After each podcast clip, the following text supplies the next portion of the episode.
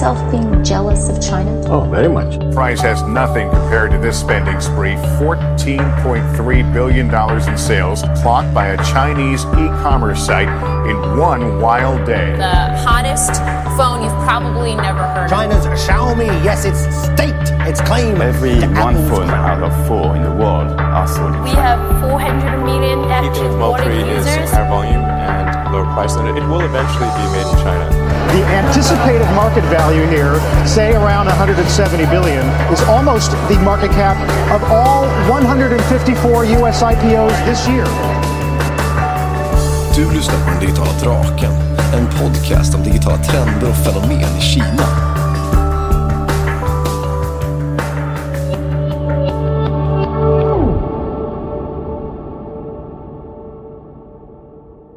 I think there are three fundamental reasons why China is so different in terms of um, the pressures we've been through.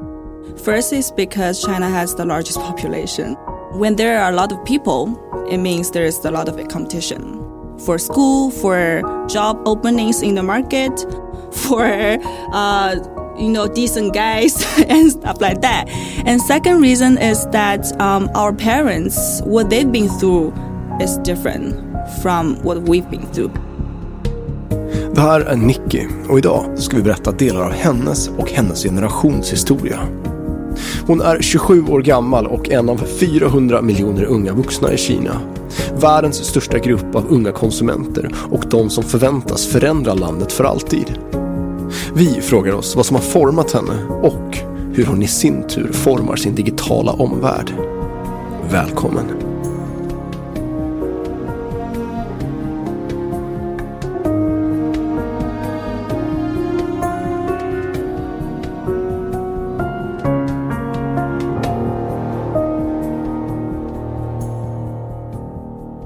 So, Nikki, here's a tricky question. Why is the culture of your generation changing so fast? Uh, the, the culture we get in China is always a mix of like Western culture, Japanese culture, Korean culture, Taiwanese culture, Hong Kongese culture, and um, more and more go abroad and study, and they will influence their peers who live in China. So I think yeah, it will grow. Nu undrar säkert du som lyssnar vad det här har med digitala tjänster att göra. Och vi lovar dig att det kommer vi komma in på. Det här är det avsnitt som har tagit oss absolut längst tid att producera och anledningen till att vi vill göra ett avsnitt som handlar om den kinesiska unga konsumenten är att vi genuint tror att den här gruppen kommer göra ett massivt avtryck på sin omvärld, både online och offline. Så under det här avsnittet så kommer vi höra ett antal klipp från våra samtal med Nicky och vi kommer djupdyka i några av de ämnen som hon tar upp. Och sen ska vi försöka knyta ihop den här säcken genom att diskutera hur det här kan forma framtidens digitala tjänster i Kina. Men innan vi hör första klippet vill jag såklart bolla över till dig Tom. Varför anser du att det här är så extremt viktigt? Jag tror det första vi måste verkligen prata om för alla lyssnare det är att det är superviktigt att förstå den här generationen även om man inte kör en startup i Kina. Mm. Det första är egentligen det mest självklara och det är ju att kinesiska turister kommer dominera världen för väldigt många år framöver outbound tourism, alltså det vill säga antal kineser som reser utanför Kina för turism, eh, ökar ju lavinartat varje år och på senaste året så var det väl där någonstans runt 120 miljoner människor.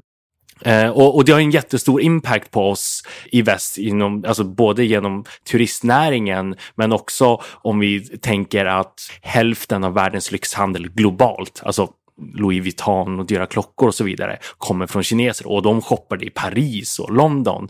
Eh, så vi kommer ju se Louis Vuitton totalt börja förändra alla sina produkter och sitt appeal och så vidare för just den här målgruppen som är hälften av deras omsättning globalt. den andra anledningen skulle jag väl säga är att i samband med att de här kineserna är utomlands så mycket, så det är så många som flyttar utomlands och pluggar utomlands. Eh, jag menar, du vet, eh, man kan ju skämtsamt ibland snacka om hur många kineser det är på KTH. Mm. Men en stor del av de här kineserna stannar ju faktiskt utomlands. Och det, det är en, en seriös, väldigt stor målgrupp. Det är beräknat ungefär 70 miljoner kineser som bor utomlands. Alltså, det är ju ganska många Sverige. Ja, det är väl typ Storbritanniens befolkning. E exakt, och många av dem, eh, speciellt de nya generationerna, är ju mycket av det vi hör Nicky prata om. Och det är väl ganska viktigt för oss att förstå för att det här är potentiella anställda, investerare, partners, kunder, vad det nu kan vara. Just det. Och den tredje anledningen till varför det här är så otroligt viktigt är att det är så himla tydligt att de här kineserna som bor utomlands och de här kineserna som reser utomlands, de är kärnan av internationaliseringsstrategin för Alibaba, Tencent och så vidare. De där vi har pratat om alla andra avsnitt. Just det. Och en jättestor brasklapp till alla som lyssnar är såklart att vi inte kan homogenisera eller generalisera en sån här stor grupp människor, utan man får se det här som en del av Kinas historia såklart. Men vi ska höra första klippet i Nickis historia som handlar om hennes föräldrar. My dad and my mom, they were born in uh, 1965. They've been through the cultural revolutions, fighting for resources and to live in the in a way that they won't be like hungry or or, or like the basic um, needs of life. Nicky växte upp i Ningbo i sydöstra Kina en stad med sju miljoner invånare som hon med ett leende beskriver som rätt liten när vi frågar henne om det kändes som att växa upp i en storstad. Hon föddes en kylig januarimorgon i slutet av Drakens år 1989 i familjens enkla tvårumslägenhet. Hennes föräldrar som är födda på 60-talet tillhör den generation som stod på första parkett och såg ett Kina som gick från extrem fattigdom till extrem tillväxt och modernisering. Och det är här ordet generationsgap inte riktigt räcker till. They don't have any personal interest or hobby or like things they like to do in their life. When you are, are fighting for food and money and, and, and those basic stuff, you don't have extra attention or energy to think about like your personal interests or stuff like that. And and also because of that, they put their all attention onto their kids. And we are the only generation, the 80s and 90s generation, we are the only generation of the one child policy.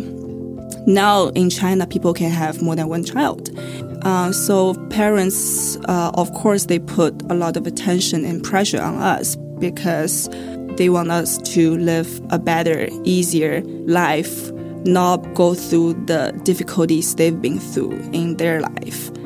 So, yeah.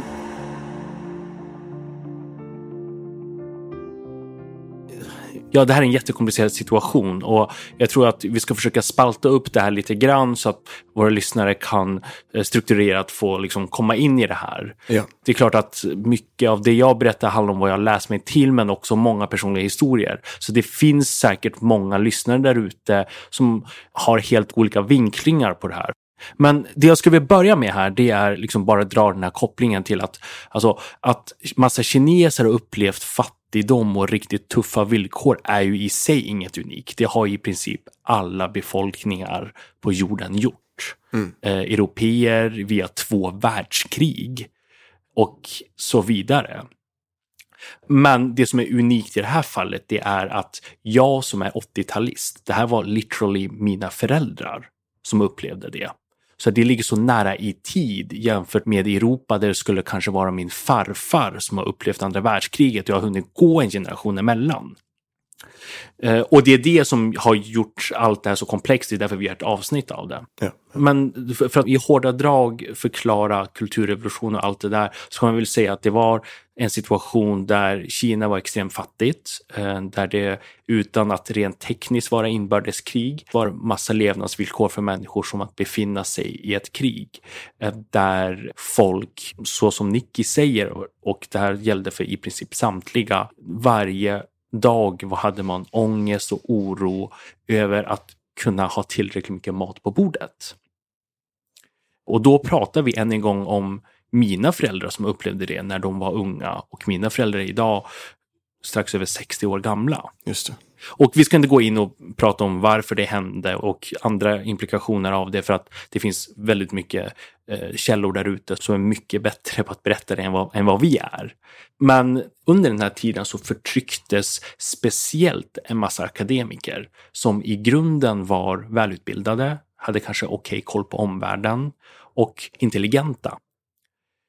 Så vad som har hänt är att det har skapat en generation av väldigt många människor som i grunden är smarta och välutbildade, där de kanske känner sig väldigt rånade, där de har gått igenom tuffa år, sett sina syskon eller sina föräldrar eller sina vänner må riktigt dåligt och kanske till och med sett människor dö på grund av det. Mm. Och det vanligaste jag har hört när jag har pratat med folk om det här är hur man tycker att det är så synd att tiotals eller hundratals miljoner människor. Att de blir bestulna på sina liv. Mm. Och, och anledningen till att vi går in så djupt på det och att jag nämner de här sakerna är ju för att liksom, på något sätt kunna förstå kanske vad mina föräldrar eller Nickis föräldrar har gått igenom och därför hur de kanske ser på livet framåt för deras barn. Det finns en helt annan sorts drivkraft och uppskattning för att du bara har mat på bordet. Och så tar vi det och applicerar det på den nya moderna värld vi lever i, där gränserna har öppnats mycket mer. Extrem ekonomisk tillväxt. Jag kan skicka mina barn till Harvard och så vidare. Mm. Ja, men det är klart att varenda liten sån där möjlighet måste maximeras.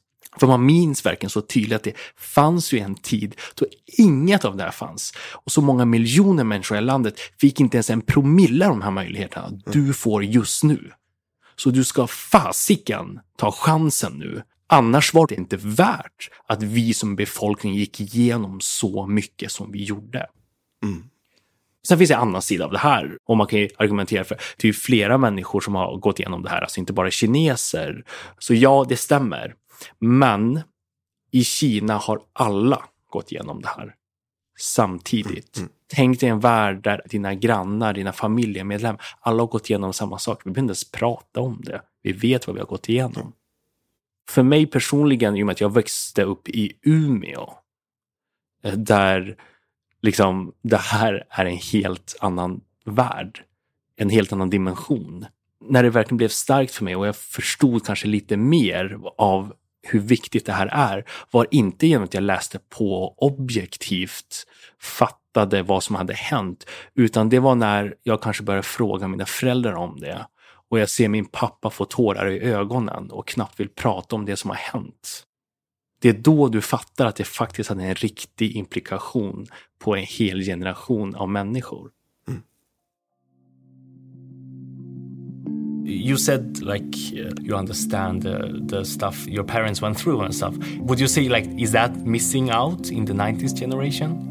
Uh, the overall environment families economic conditions when the 90s grew up is uh, a bit different from where we came from.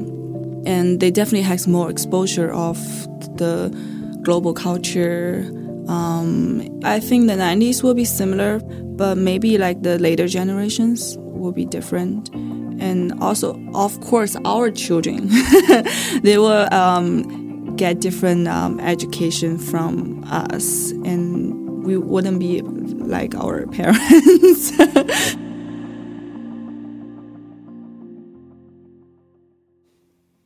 En sak som kommer ovanpå allt det här är ju One Child Policy Det vill säga under ganska lång tid så fick man inte ha mer än ett barn. Mm. Så i princip så talar vi om 400 miljoner ensambarn.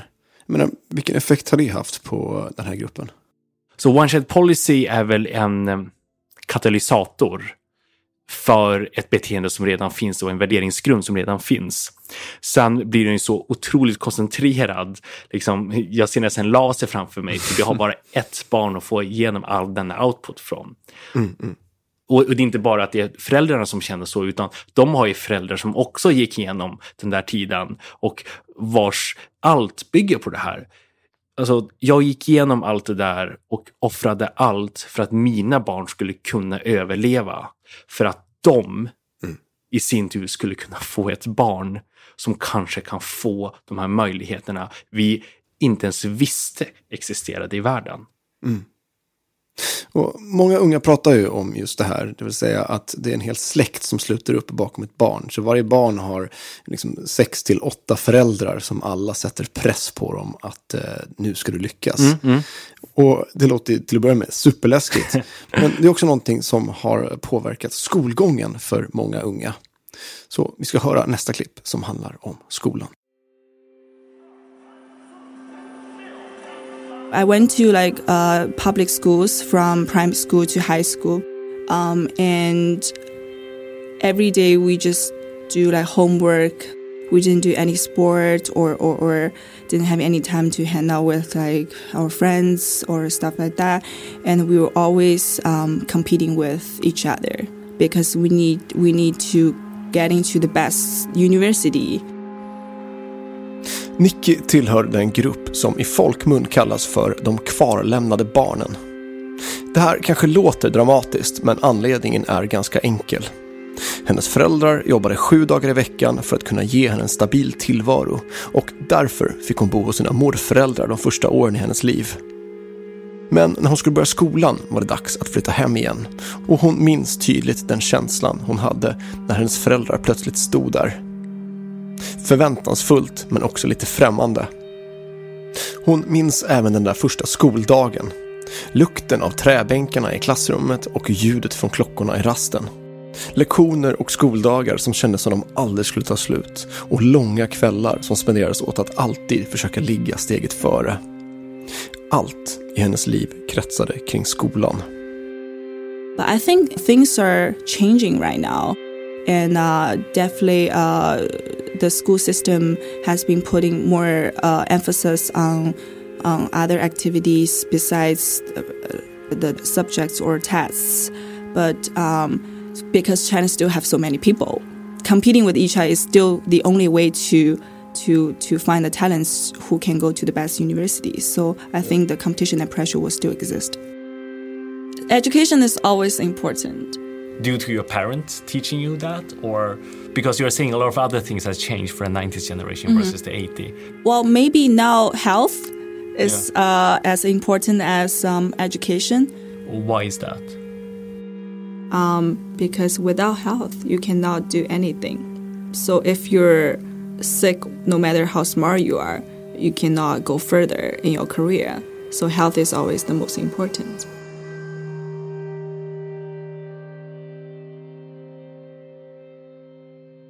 Jag skulle vilja börja med en grej här. Mm. Och vi har lite i bakgrund med den riktigt tuffa, ruffa miljön som de här föräldrarna växte upp i. Det har ju byggt ett ganska tufft klimat. Traditionellt så är föräldrar väldigt tuffa mot sina barn när man uppfostrar dem. Och det är absolut inte för att kinesiska föräldrar älskar sina barn mindre än svenska föräldrar. Så, så, att man måste ha det lite i åtanke så att man inte hoppar direkt till att bara tycka att alla är dumma i huvudet och uppfostrar sina barn på fel sätt. Liksom, det är klart att alltså, det finns väldigt mycket där jag som människa inte håller med om, men så, så här är det bara och det behövs för att vi ska kunna göra en nulägesanalys. Mm, mm. Sen, sen, eh, borde alla lyssnare veta om att liksom, jag är nästan lika dålig som du, eh, Jakob, att relatera till det här, för jag gick ju hela min skolgång i Sverige. Eh, så en lite rolig historia kring det här var ju att när jag, jag tror att det var när jag gick i fyran eller femman, jag minns inte exakt. Då under mitt sommarlov så skickade mamma och pappa mig till en kinesisk skola där jag fick gå i samma klass som min yngre kusin. Så jag var ju där typ tre veckor. Alltså, jag tyckte inte att det var jättebestraffning då, för jag skulle till Kina och hälsa på och det skulle vara så svinkul och så. Men när jag prat, berättar om det för folk så klappar de mig typ på huvudet och säger hur kunde dina föräldrar göra så mot dig på ditt sommarlov? Men så minns jag en så stark grej och det är att det gick typ en eller två dagar. Då ringde jag hem och gnällde så in i bomben mycket. På, alltså stolen och bänken är så oskön. Jag kan inte sitta, det gör ont. Alltså det är så bortskämd man är. Ja, liksom. och, och um, sen generellt var det en så här fantastisk upplevelse för jag var en utlänning då, liksom, som var på besök. Så lärarna skärpte till sig och massa saker. Så, alltså alla, jag var ju mest poppis eh, i klassen, förutom min kusin som hade fixat dit mig. Då. Mm. Så det var så här semester för dem i tre veckor. och jag tyckte att det var det värsta jag varit med om någonsin. ja, det är helt fantastiskt. Men det verkar samtidigt väldigt dubbelsidigt. För på ett sätt så väldigt mycket press på barnen. Men sen verkar det också som att eh, många föräldrar curlar sina barn. Alltså det, det är väldigt resultatorienterat och KPI-styrt. Typ, jag skiter väl i dina intressen. Eh, så här funkar samhället och du ska ha de här betygen för att komma någon vart i livet. Så nu får du se till att fixa det. Och du har jätterätt med curlandet. För att, och det, är det som är, så, som är så roligt att se. Alltså, det, det, det, är nästan som att betrakta en schizofren när man tittar på en kinesisk förälder. För när det kommer till studierna så, då är de stenhårda. Men allt det andra så blir du supercurlad. Alltså, de sitter ju där bredvid och väntar medan du pluggar. Åh, är du törstig? Okej, okay, jag springer och hämtar en dricka åt dig. Men sen är ju det här också drivet med att det är ett stort samhälle. Jag menar, det är väldigt hårda regler i det här samhället i eh, hur man når framgång och hur man kommer in på de bästa skolorna. Och det handlar om betyg. Och det i sin tur korrumperar skolsystemet. Det får skolsystemet vara bara uppbyggt på att du ska nå dina KPI, vilket är att få bra betyg, inte att du som barn ska lära dig. Ah. För att man kan ju se på skolsystemet, speciellt för unga människor, ur olika perspektiv. Det kan vara ett sätt att exponeras för många olika ämnen. Och det kan vara ett sätt att bli specialist. Just det. Och jag menar, sättet vi ser på det i Sverige är väl att liksom när du är mogen och gammal nog för att ta mogna beslut. Det är väl då du ska börja titta och kanske verkligen bestämma dig om vad du ska bli specialist inom eller vad, vad din roll i samhället är. Medan alla år innan handlar om att vi ska försöka bygga en bred grundkunskap, för det kommer du behöva oavsett. Och sen så ska vi försöka ge dig massa chanser att komma i kontakt med massa olika saker, vare sig det är hemkunskap och syslöjd eller om det är matte och fysik. Medans i Kina på grund av just betygssystemet och de här få ämnena i högskoleprovet är du egentligen bestämt från dag ett när du börjar skolan vilka ämnen du ska lära dig. Mm. Så att hela gymnasiet i Kina är ju bara tre år av pluggande för att naila högskoleprovet. Just det. Och men, vad innebär det här för enskilda individer? Eh, det är exakt lite det vi pratar om i Tantan-avsnittet. Det vill säga att när det blir så kopistyrt och otroligt resultatorienterat är det klart att allting optimeras för det. Så eh, det ska fasiken inte vara något umgänge med massa kompisar i onödan. Och det ska framför allt inte vara om umgänge med människor av det motsatta könet. Och nu måste vi pausa okay. och bara droppa in en stor disclaimer. Och det är att det är en snabb förändring som pågår. Mm. Allt jag pratar om handlar om hur Nicky växte upp och hur jag växte upp. Alltså 80-90-talisterna. Det. det. är väldigt många tydliga signaler på att det är väldigt stora förändringar som pågår för nästa generation. Det vill säga barnen till 80-talisterna och barnen till 90-talisterna. Bra. Yes. Um... Då ska vi prata om någonting som är lite lättsammare, nämligen dating. Mm. Och vi pratade såklart med Nicky om vad de här nya datingapparna har för betydelse i hennes liv och hur hennes föräldrar ser på dating. Uh, I'm still getting a lot of uh, introduction from my parents. so normally there will be like a middle woman. It's always a woman. uh, and she knows both families, the girl's family and the boy's family. And then she will help exchange information between the parents.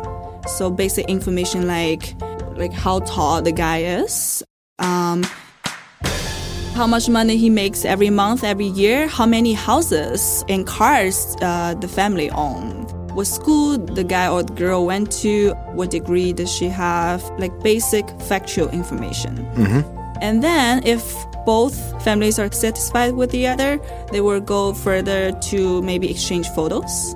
And if they are satisfied with the photos, then they could start chatting on WeChat or directly go to a date. And then, well, if you know they find each other, you know, quite um, fit, things could, you know, go from there. But at which point do you get informed? I think my parents will have the first round screening, and then they will inform me uh, whoever they think um, has some chance. okay. Okay. Yeah. We have one theory we want to try out with you, uh, and regarding dating and regarding the uh, how to say the new dating apps and all that st- stuff is that uh, if you compare it to the U.S. and Europe, the dating apps have a totally different cultural effect. So if you, if you take Tinder for example, in the US, Tinder is only a way to faster find the right person, uh, while over here it's more empowering. Uh, it empowers the generation that before had their mom try to arrange dates for them, or etc. etc. Do you agree on that session? Or? Yeah, because I think we and the 90s generation, we are the rebellious generation. So like finally we have something fun to use instead of being arranged like or, or, or set up by our parents. Girls like us in Shanghai, uh, we want something more. We want personal development. We want to be economically independent. I don't want others to pay for me. Alltså det som slår en när man är här i Kina det är att mm. fy fasiken vad dåligt det skulle gå för en om man skulle försöka bli ihopparad med någon. för, för, att i väst så, i och med att man inte fokuserar på sånt så har ju ens familj i väst inte liksom fokuserat på att bygga upp en CV med Nej. att säkerställa att man äger en massa bilar och hus och grejer. Liksom, du vet. Nej, det har gått jättedåligt. Det som slår mig när Nicky pratar om det här mm. det, det låter ju nästan lite som en ma process Ja, ja, ja. Alltså, det låter exakt som det. Du vet, vi har någon från styrelsen som checkar av varandra. Låt oss träffas och bara kolla om det finns någon connection här med våra strategier. och sen efter det så kanske styrelsen ringer till vdn. Bara, du, jag har fått en kontakt av någon annan. Skulle vara intresserad och kanske du vet, träffa dem och se om man skulle mergea kanske eller någonting. Mm. och jag menar, sen går man in i en ordentlig due diligence och eh, går det bra så har man en post acquisition strategy som står redo. Exakt. Det är därför så många amerikaner har sagt att Kina är det mest kapitalistiska samhället de någonsin har stött på. Och det här är väl rätt talande för det. Okej, och på tal om kapitalister, vi ska tala om ett koncept som heter Fu or Die, som är en benämning på barnen till de nyrika i Kina. Och vi ska först höra vad Nicky tycker om saken. Fu or Die is a negative word. Fu or Die, Fu means rich. Er Dai means second generation. So it literally means the second generation of the newly rich in China. And why is it negative?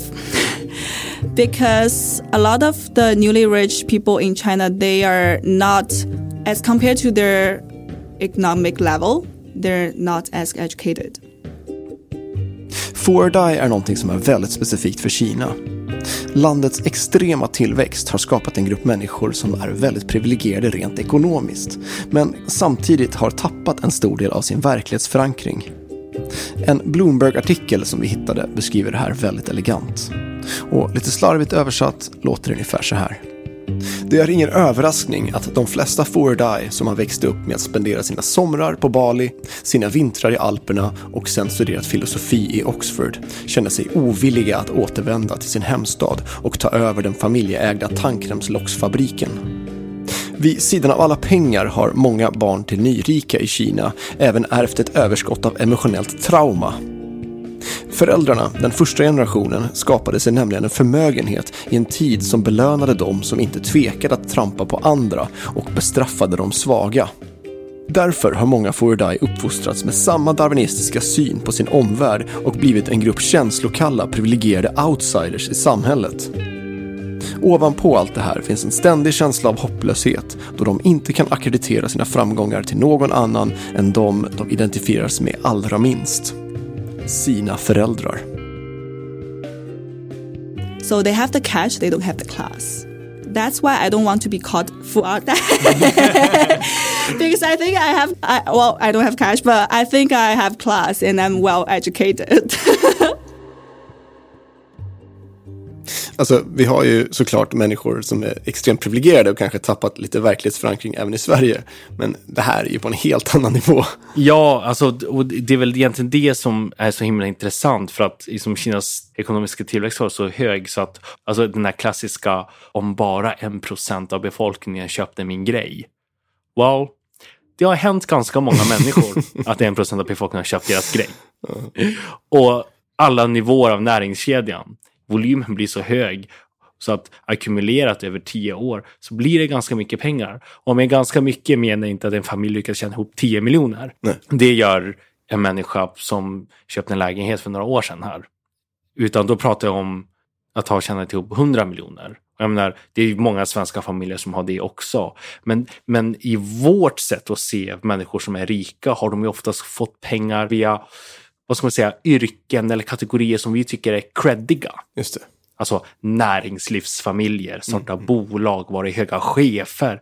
Men i Kina finns det så otroligt många familjer som har så otroligt mycket mer pengar än de motsvarande svenska familjerna, men som har en skitsunkig fabrik någonstans som gör typ någon aluminiumgrej.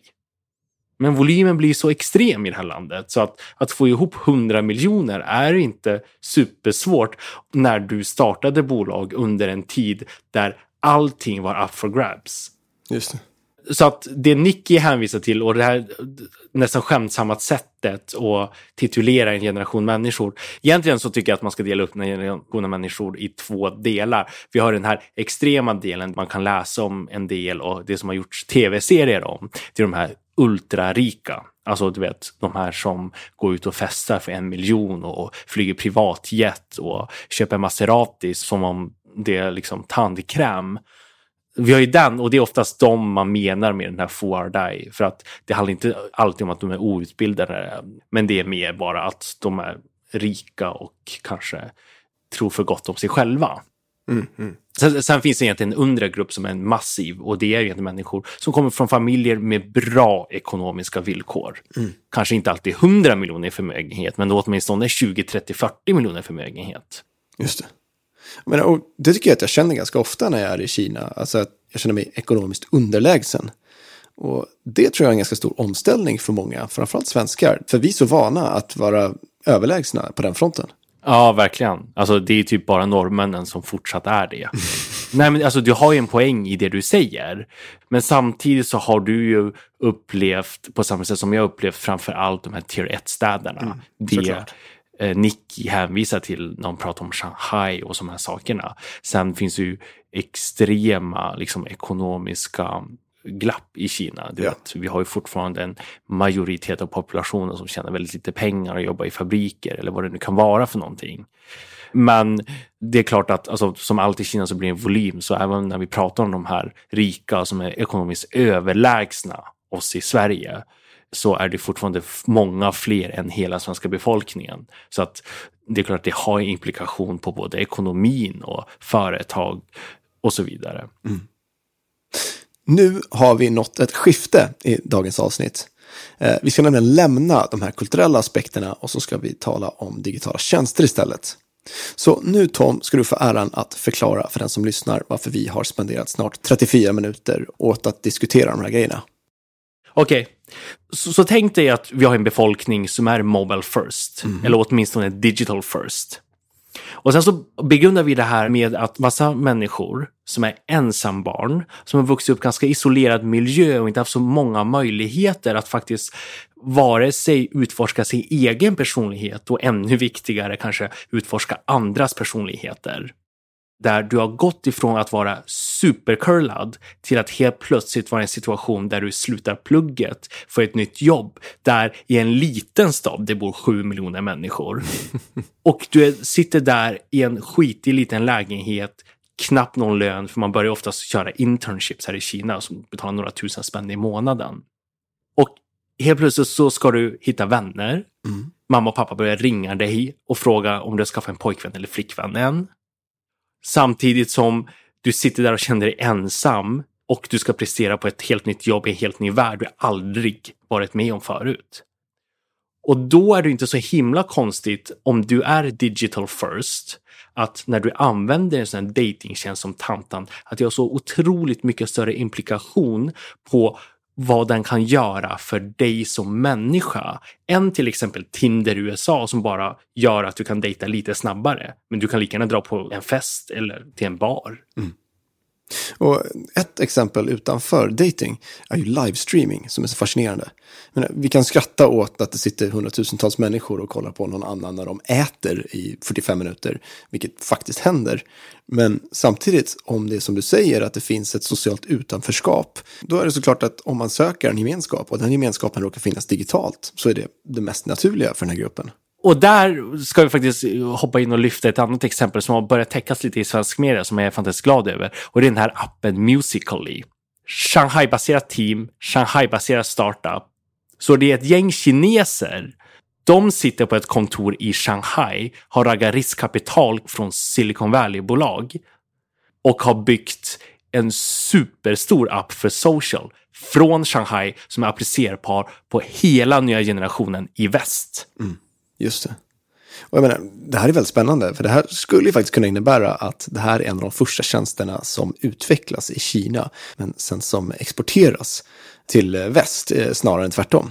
Ja, verkligen. Så att eh, på något sätt kan man väl sammanfatta det på sättet att de nya generationerna i Kina har nästan större likheter med de nya generationerna i väst än vad de har med sina föräldrar. Ah. Och så, så, så, kan vi liksom ta argumentationen ett steg längre, exakt som du gör Jakob. Det vill säga, vad händer när en startup i Kina bara gör en produkt för den här nya generationen? Borde inte de i teorin ha mycket lättare att gå internationellt om deras kärnmålgrupp redan beteendemässigt och värderingsmässigt är så himla lik den utländska? Mm, mm. Okej, men om man blickar framåt då? Jag menar, av allt det här vi har diskuterat och alla de här faktorerna, kan man på något sätt sia om framtidens digitala tjänster i Kina? Ja, om vi utgår från den nya generationen som är mycket mer jagorienterad, fokuserar mycket mer på sitt eget välbefinnande, vare sig det är fysisk eller mental hälsa eh, eller att man vill känna sig unik på något sätt. Så menar jag att de nya digitala tjänsterna i Kina är en väldigt tidig fas och det är första generationen vi ser av de här tjänsterna som antingen gör att du tar makten över ditt eget liv.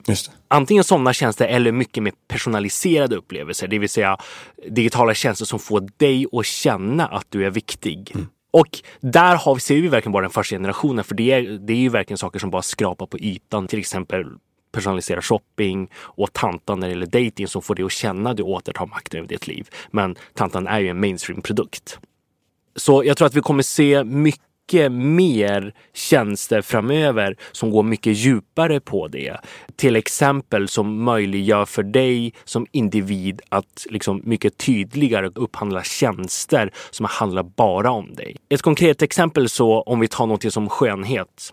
Så det finns en massa appar i Kina där du kan du vet, beställa någon som kommer förbi och fixa håret eller sminka dig eller vad som helst. Mm, mm. Det är fortfarande i sin linda och icke personaliserat i form av att nej men, du känner lite att du har makten för du kan ju välja vem som kommer. Du kollar på deras bilder typ och vad de har gjort förut. Jag tror att det kommer bli, bli ännu djupare senare där det nästan är att du som konsument mycket tydligare kommer intervjua folk som får komma och jobba med dig på något sätt eller se många fler datapunkter på vad de är duktiga på och vad de har gjort förut som är perfekt anpassat till dina behov som appen också förstår.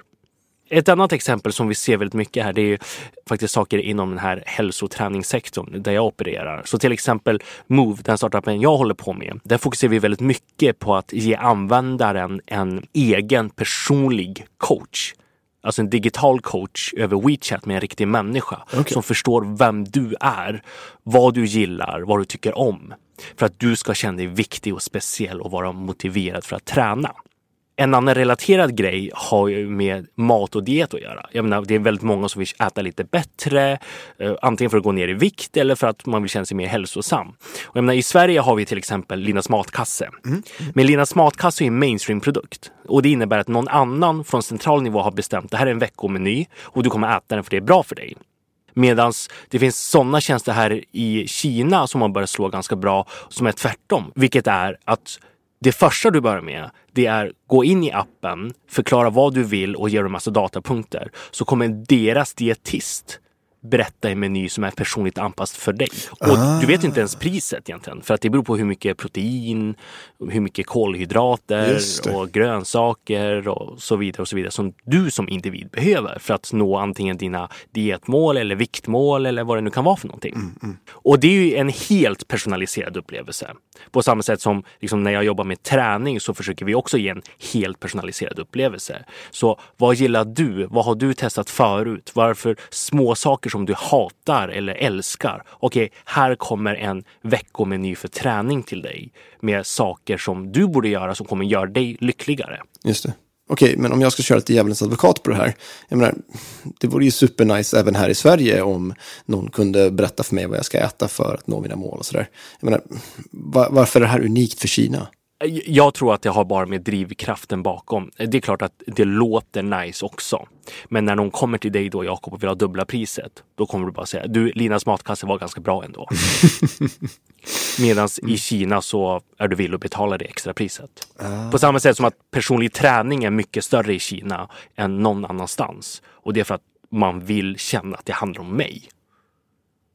Det jag tycker är så himla spännande och inspirerande med det här, speciellt när man är på plats som jag är här. Och en anledning till att jag just bryr mig så himla mycket är för att man varje dag ser här en hel generation av så otroligt många unga människor som har fått bland de bästa utbildningarna i världen.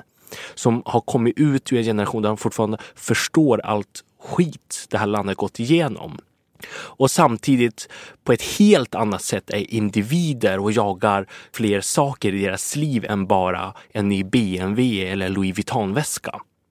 Och när man tittar på de här konsumenterna så känns det lite som att liksom, Kina som land har nått tonåren.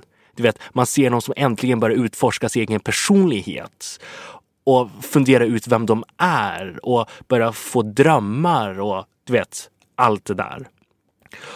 Och det är så himla inspirerande när vi pratar om så otroligt många miljoner människor som kommer ha en stor impact på hela världen och inte bara deras egna land. Och mitt i allt detta, inte vid sidan om, utan mitt i allt detta är ju de här digitala tjänsterna. För dessa människor är ju mobile first eller mobile only. Och det de använder för att just uttrycka sig själva och på något sätt för hela sin generation forma hur den här kinesiska befolkningen ska vara ur ett globalt perspektiv. De använder de här olika digitala tjänsterna som spelar minst lika viktig roll som själva konsumenten i fråga. Hur menar du då? Det jag menar med det är ju att som på så många andra olika sätt så pågår det parallellt flera så här, perfekta stormar i Kina. Och just i det här ämnet så har vi den här hela nya moderna konsumenten och generationen som kan forma hela världen. För att de är så många, välutbildade och i många fall smarta. Kombinerat med just att det pågår en digital revolution där det skapas så otroligt många nya digitala verktyg som möjliggör för dessa människor att just uppnå sina livsdrömmar och gå ut och utforska världen och deras egna personligheter. Och det sista är ju att de vill använda de här tjänsterna. De har ingen gammal legacy att ta hänsyn till och inga gamla vanor utan de är bara 100% nyfikna och vill bara ut och ta för sig och ta allt som finns.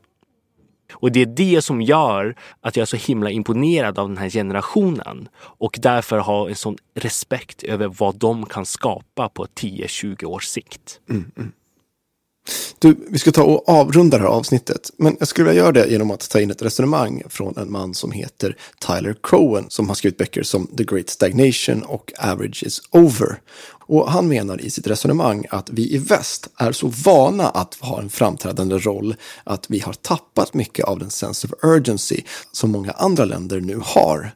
Och när de här länderna även kommer ikapp oss rent finansiellt, det är då som vi ser ett stort skifte komma. Och det pratas väldigt mycket om hur starkt Kina är och vilka investeringar man har gjort rent infrastrukturellt för att säkra en fortsatt tillväxt. Men det man ofta glömmer bort att prata om är ju humankapitalet. Alltså, ja, exakt. Jag tycker det där är jättebra sammanfattat. Och det är väldigt talande för exakt det som händer här borta. Skillnaden jämfört med andra länder historiskt som har kanske haft samma möjligheter och samma hunger och vad det nu kan vara för någonting är ju att Kina råkar vara väldigt stort och ha väldigt många människor. Och det kommer göra så att det här landet åtminstone kan gå ut och konkurrera. Och sen kanske inte inom alla områden, men det området där vi täcker, det vill säga det digitala, där, där är det så himla tydligt. I och med att spelplanen är ju jämnare där. Man skulle kunna säga att det här är något man ska vara skraj för, men snarare är det här något som kommer hända. Så det är väl ännu viktigare att bara förstå vad som ligger i grunden till det här och sen fundera över hur man själv liksom passar in i det där pusslet. För sanningen är ju att den nya konsumenten som startups kommer konkurrera om, även från Sverige, kommer inte vara från den här marknaden som vi är vana vid. Och just nu i modern tid är ju den här målgruppen i Kina kanske mest talande för hur de här andra länderna kommer utvecklas i både konsumtionskraft men även grundläggande beteenden. Och tar vi inte tillvara på den här möjligheten som både är pengar, det vill säga att man kan liksom komma in på kinesiska marknaden, men även som en läroresa, det vill säga om vi lyckas, i alla fall till en liten del, anpassa våra bolag och framförallt våra tankesätt för att jobba mot en mycket mer mångfacetterad och komplicerad målgrupp. Då är vi i alla fall beväpnade för var det framtida kriget kommer utspela sig och kan säkerställa att nästa generation Spotify, King och så vidare kommer fortsatt kunna komma från Sverige. Mm. Och ja, gör vi inte det här, då kommer vi sitta och fastna i det där spåret där vi har producerat massa bolag som är helt anpassade för snart, ur ett globalt perspektiv, en extremt nischad målgrupp. Det vill säga en genomsnittlig europé. I in Shanghai, um, a lot of Chinese people in Shanghai are living in the Western way, and by local way and Western way, I think I mean the values are different. Most of my friends uh, back in Ningbo, they don't know how good it is to live in the way that we're living right now. Aren't you afraid that the Chinese culture will be diluted? I think Chinese people, they're quite picky. So Chinese people still keep the old tradition. yeah.